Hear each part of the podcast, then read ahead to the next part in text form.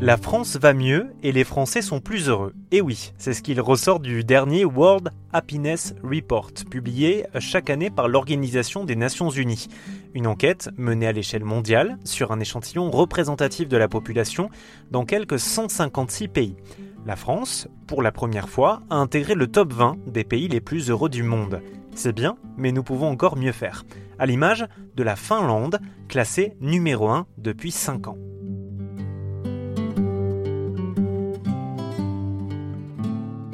Pour tenter de comprendre comment et pourquoi, j'ai contacté Franck Martella. Il est docteur en philosophie, chercheur et professeur à l'université d'Alto en Finlande, et il a consacré sa carrière à la question du bonheur et du bien-être. Il a notamment travaillé sur ce rapport de l'ONU.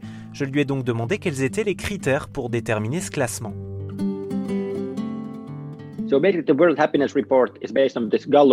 Cette étude sur le bonheur se base sur des sondages et des questions posées à un échantillon représentatif de la population de beaucoup de pays dans le monde, plus de 140.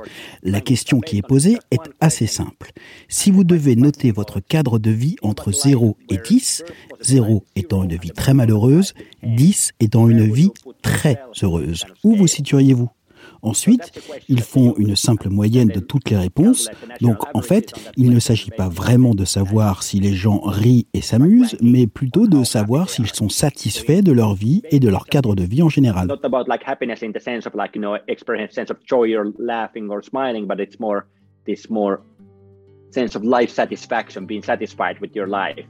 S'ajoutent à cela quelques indicateurs clés. Le PIB par habitant, le niveau de corruption, les libertés individuelles, les aides sociales ou encore la confiance. Et c'est peut-être ça qui explique aussi la position hégémonique des pays du nord de l'Europe dans ce classement. Les citoyens ont confiance dans leurs administrations et leurs politiques. Le facteur institutionnel et l'action de l'État-providence peuvent expliquer le bonheur, mais seulement en partie. Ce qui est tout aussi important, c'est la confiance qu'ont les citoyens dans les dites institutions. Il suffit de regarder là encore les statistiques. Sur la question de la confiance accordée aux institutions publiques, aux administrations, aux politiciens, à la police ou à la justice, les pays du Nord sont là encore en haut du panier. Plus les gens font confiance aux institutions, plus ils élisent des gens qui vont en ce sens. C'est un cercle vertueux qui domine dans les pays du Nord.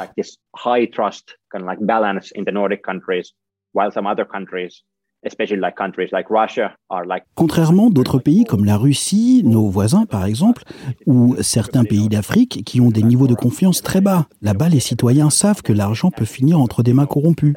Tout le monde veut éviter les taxes aussi car on sait que cet argent ne sera pas bien utilisé.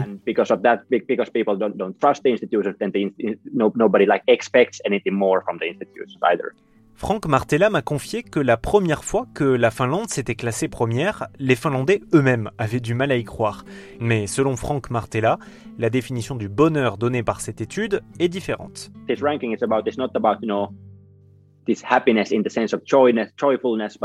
Ce classement sur le bonheur ne signifie pas que les Finlandais sont un peuple particulièrement joyeux, démonstratif et enjoué.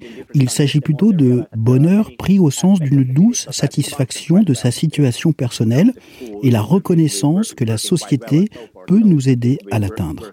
Les détracteurs disaient que c'était faux, que tout n'était pas parfait en Finlande, mais depuis cinq ans, force est de constater qu'il est possible de vivre dans une société où on maximise nos chances de mieux vivre. Dans une autre version de ce sujet que vous pourrez écouter toute la semaine sur RZN Radio, nous évoquerons les raisons qui expliquent le classement de la Finlande. On essaiera aussi de répondre à cette question où et comment trouver du sens dans sa vie pour accéder au bonheur.